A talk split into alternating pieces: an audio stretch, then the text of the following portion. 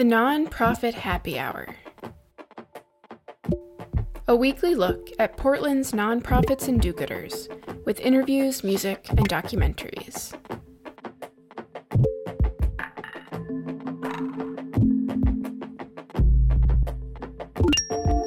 You're listening to the Nonprofit Happy Hour on X Ray FM, brought to you by the Media Institute for Social Change, public interest media lab that works to inspire, empower, and engage emerging media producers. Learn more online at MediaMakingChange.org. I'm Rachel Miller Howard. On today's show, we bring you a conversation with Judy Margles, who's the executive director for the Oregon Jewish Museum and Center for Holocaust Education. This is the Nonprofit Happy Hour on X Ray FM. I am joined in the studio today by Judy Margles, who is executive director for the Oregon Jewish Museum and Center for Holocaust Education. Good morning. How are you doing? Very well. Thank you for having me here. Judy, I'm going to start out with a potentially challenging question. Um, let me read the mission first, and then I want you to um, stick up for it. Okay. Um, so the mission is the Oregon Jewish Museum and Center for Holocaust Education explores the legacy of the Jewish experience in Oregon and teaches the universal lessons of the Holocaust. End quote. So what what where I want to start is is it necessary to combine those two ideas? Well, that's a really good question. So, um, and it really has to do with the history of our organization. That we started off, I've always been the director of the Oregon Jewish Museum. And in 2014, we merged with the Oregon Holocaust Resource Center, taking on Holocaust education as part of our mandate. So when you think about it, they are quite disparate, right? You have the experience of Oregon Jews or American Jews. We were really focused on the continuity of the American Jewish experience and more specifically the Oregon Jewish experience. And then we take on Holocaust education. So the challenge for us after the merger was how do we marry these very different stories? And we're able to do that in a number of ways. First and foremost, um, we're really looking at talking about the Holocaust through the stories of our own survivors. So that is that has become an Oregon Jewish experience, and I think more importantly, we use the history of the Holocaust and the way we teach about the Holocaust in a very universal way, so that it becomes an important tool of teaching about discrimination, resistance, um, genocide to Oregonians and uh, visitors at large. I, I, I, I'm going to keep pushing this mm-hmm. point just a little bit mm-hmm. because I, I, and you are answering it uh, very well, mm-hmm. but I mm-hmm. also find it interesting in thinking about uh, an, an, an a, a, Jewish family who moved to Oregon in the nine, in the 1880s has, um, in, some ways, putting the Holocaust with their experience. Uh, does that distract from their story? I would say, on the contrary, and one of the ways that we really work again at uh, talking about these seemingly different aspects of our mission is through our core exhibitions. And this was really, again, one of the challenges that we had when we moved into our new home. We've been there since June of 2017. Um, we knew with more space, we wanted to create what we call core exhibitions about um, we knew we wanted to do an exhibition about the Holocaust using the stories of our survivors. We knew we wanted to do an exhibition about the Oregon Jewish experience, where we landed as a way to really help someone who's learning about, as you say, a family that moved here, say in the late 19th century, a Jewish family, why is the story of the Holocaust important? It, it, may sound a little convoluted, but it's actually through our third core exhibit, which we call Discrimination and Resistance, an Oregon Primer. And in that exhibit, we have in the, we've really developed um, ways for our visitors uh, to understand that one of the ways you you you can learn about the history of the Holocaust or other genocides, which by and large are completely unintelligible when you think about it. When you think about the horror that um, these uh, people who survived uh, experienced, it's unintelligible to talk about it. We're talking about the history of Oregon to our visitors. So, in this exhibit, Discrimination and Resistance in Oregon Primer, we're actually talking about tools of discrimination, patterns of behavior that you're seeing in Oregon replicated in the Holocaust.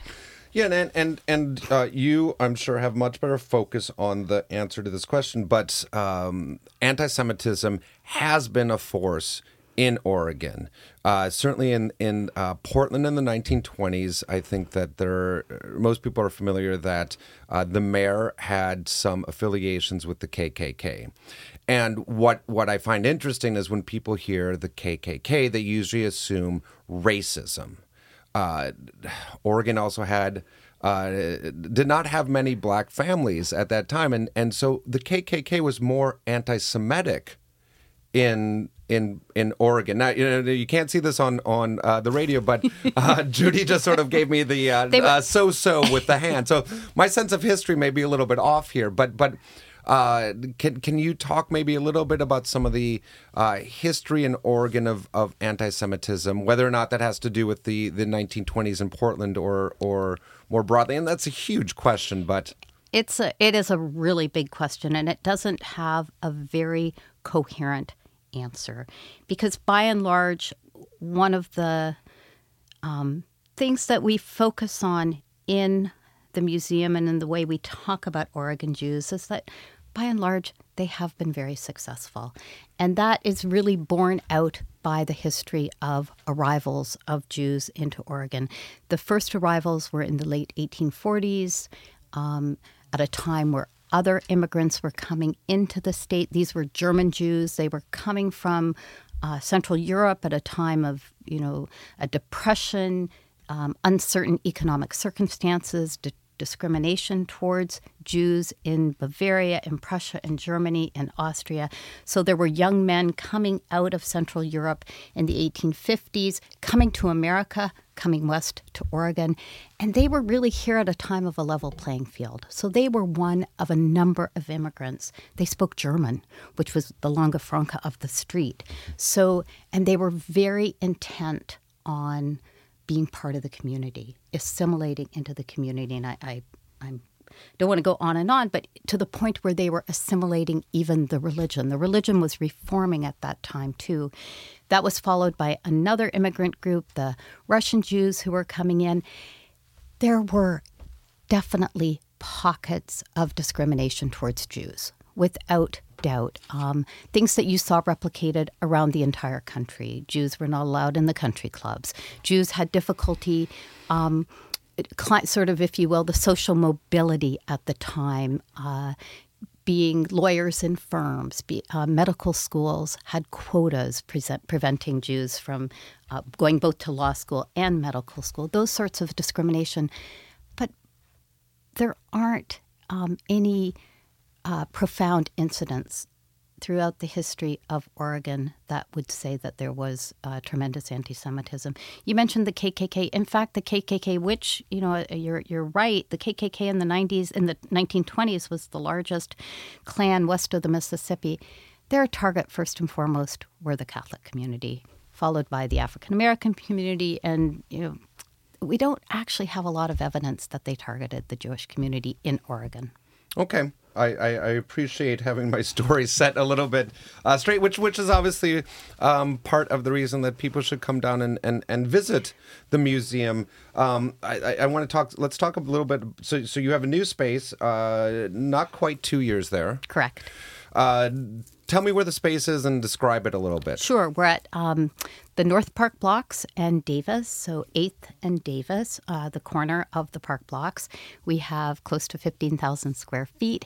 It is a huge change for this organization, which I always described us as a nomadic or peripatetic, and we never had um, a place that we could call our own. So it's our first permanent home. Um, beautiful space. It was refurbished in 2005, so it's still very new space.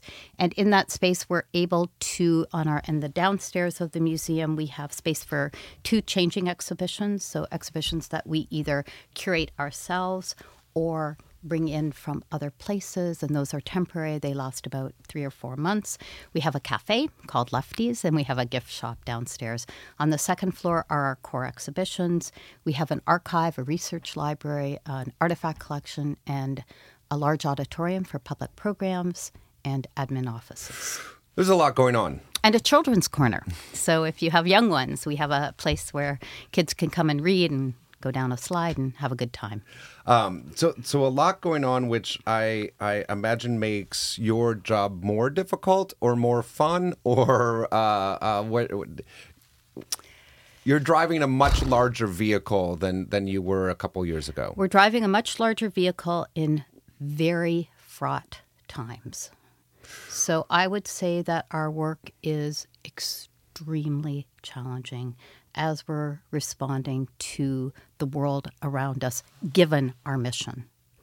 Um, and, and okay, I, so I, I want to just uh, um, uh, uh, pin down when you're saying fraught times, you're not saying financially fraught times, uh, which which sometimes executive directors are focused on. You're saying uh, politically and philosophically politically and philo- philosophically fraught, fraught times. And and and you had your director's address last year, and you talked about the urgency and the parallels with. I, I really was focused on the current administration. Correct. you just you, you just visibly gulped when I said current administration. Well, we are. I mean, a lot of our work, we make sure that the work we're doing is mission centered, but a lot of um, we're we really ascribe to a thinking amongst museums that museums are not neutral. So, um, you know, the museum used to be the temple, the place where the community would come to see itself reflected on the walls.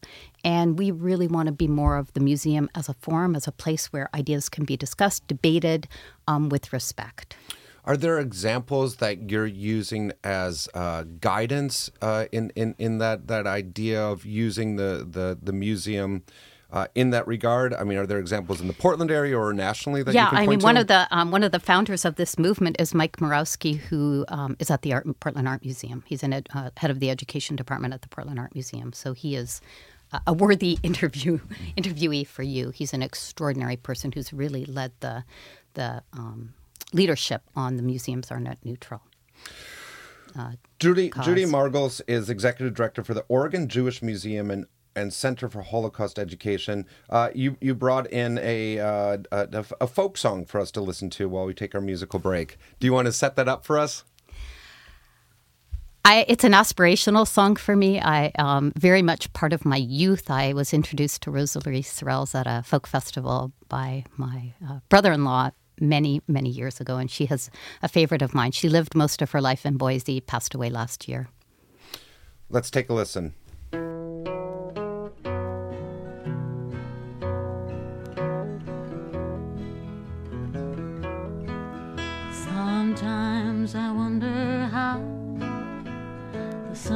Rain can weep. Why the wind's a lonely child that cries itself to sleep. I've envied the sunlight, the amber of its smile. Wished it could be borrowed for a while. If I could be the rain sea. If I could be the wind, there'd be no more of me. If I could be the sunlight, and all the days were mine, I would find some special place to shine.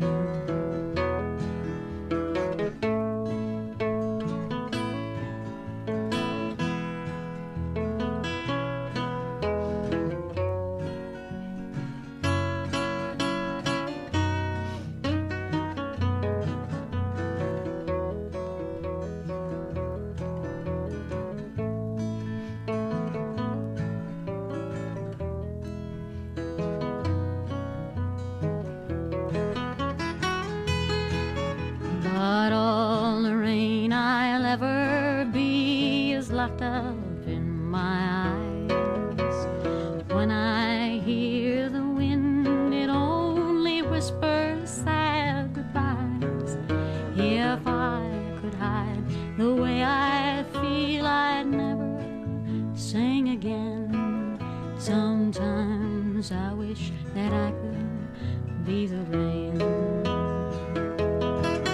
If I could be the rain, I wash down to the sea. If I could be the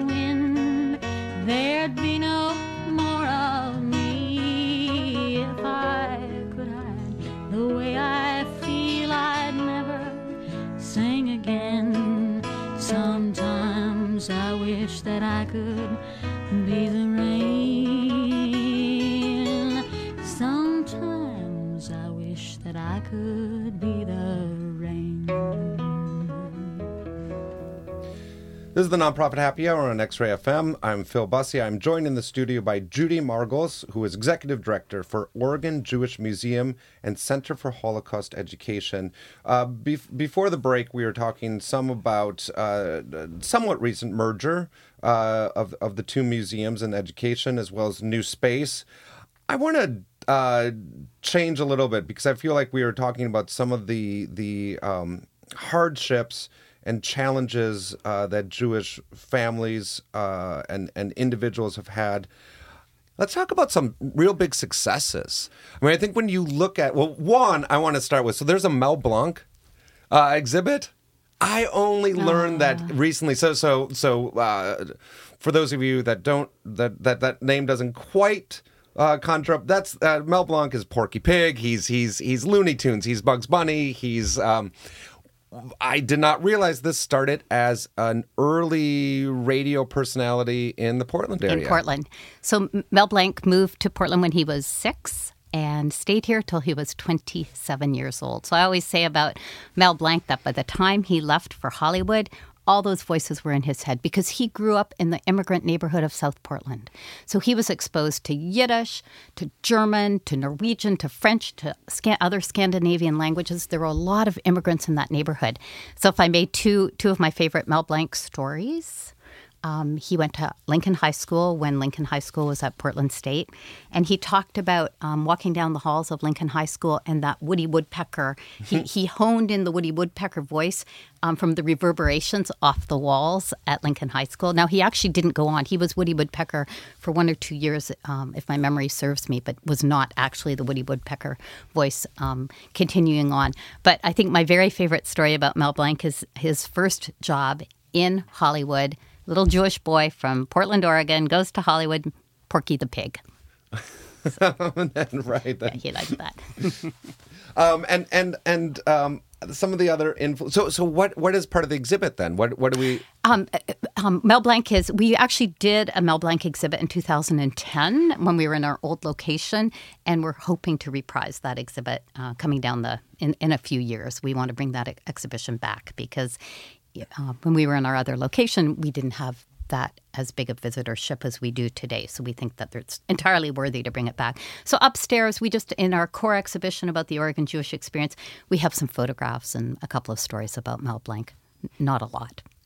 And and um, thinking about other influences or uh, uh, marquee names that have come out of the Portland or the Oregon uh, Jewish communities, when when you read over the list of mayors of Portland, there's, there's certainly, uh, uh, I mean, most recently uh, Vera Katz, uh, Neil Goldschmidt. Before that, um, I, I just blanked on the rest of my mayoral history, but but I mean, those are two major influences on modern day Portland. Absolutely. Uh, and and how how does it matter that those mayors uh, who have shaped Portland were Jewish? I think it does matter. I mean, I think I think it I think it's good to show in Oregon that Jews are part of the fabric of the civil society that is created here. And if I may see the say the first Jewish mayor in Oregon was in 1869. So if you think about your history, Oregon became a state in 1859. So 10 years after statehood, Portland has its first Jewish mayor. Uh, This wonderful, um, very colorful figure named uh, Bernard Goldsmith, who came from Prussia when he was 14, came into New York City and worked his way. I mean, this you know, when I think about, no offense to my children, but when I think about what they were like when they were 14, hard to imagine that they could do this. You know, he came by himself to New York City. He worked for a watchmaker for a few years and then slowly made his, made his way across the United States. He fought in the Indian Wars. He bred a kind of cattle, ended up in Portland, and became the mayor in 1869 when he was still in his, I think, late 30s, early 40s.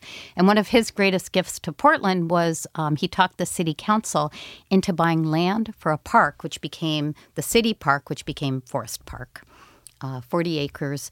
They were very upset. They thought it was too expensive, but he he he pulled it off.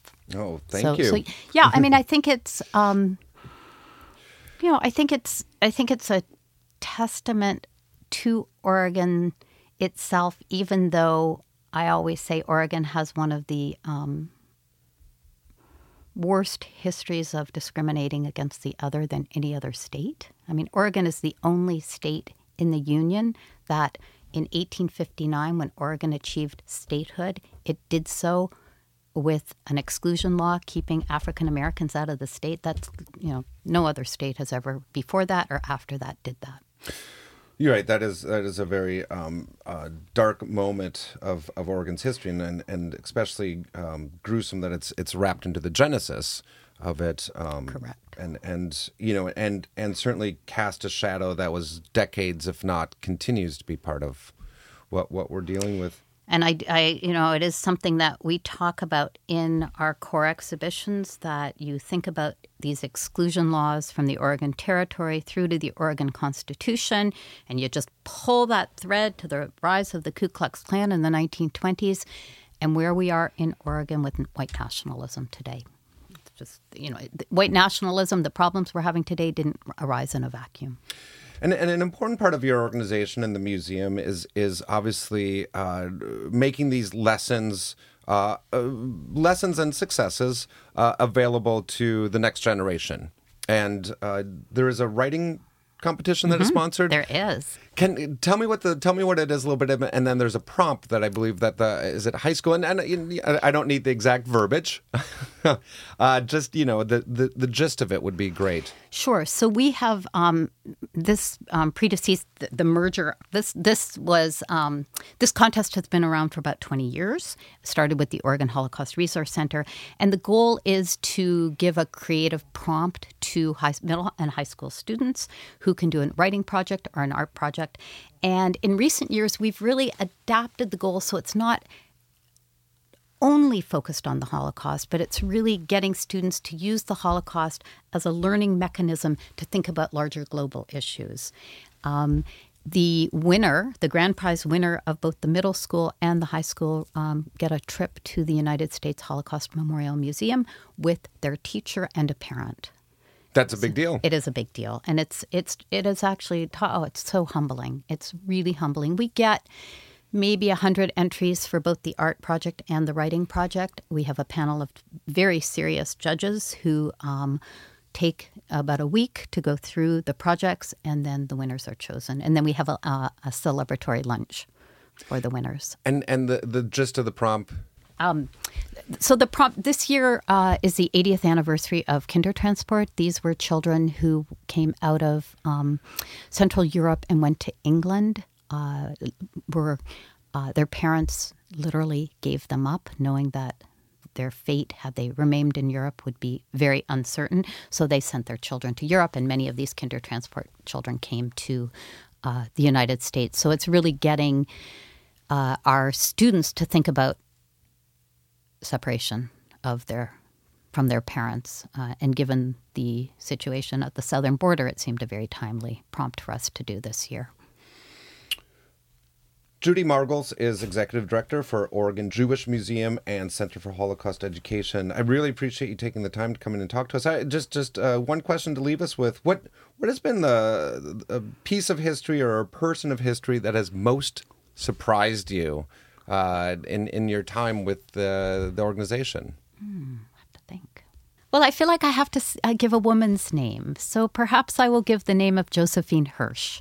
Josephine Hirsch was married to a very very wealthy um, businessman, and she was part of the movement to give Oregon women the right to vote in 1912. Uh, she was a little separated from the Jewish community at large, which was strangely silent around the efforts to give women the right to vote. They weren't opposed to it, but they weren't um, as big as advocates as you might imagine. And Josephine Hirsch was just an avid suffragist, uh, so avid and it, uh, that she had a telephone put into every room in her mansion to make sure if a phone call came from somebody who had to talk about the situation with uh, women's suffrage, she could answer the telephone. That is a great story, and thank you so much for uh, the work you're doing. Good luck with uh, the, the the new space, and thank you and, so much. Um, I hope I, you'll come see us. I absolutely will. Thank you.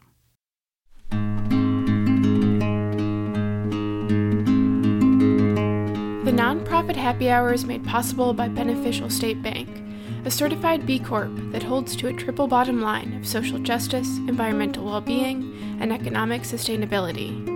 If your organization or business is interested in underwriting our show, please email phil at mediamakingchange.org. The Nonprofit Happy Hour is a production of the Media Institute for Social Change and KXRY Radio, X Ray FM. Our host is Phil Busse. Our producer is me, Rachel Miller Howard. Archives of past shows can be found on our SoundCloud page. Questions, comments, and ideas about the show can be sent to info at mediamakingchange.org. Thanks for tuning in.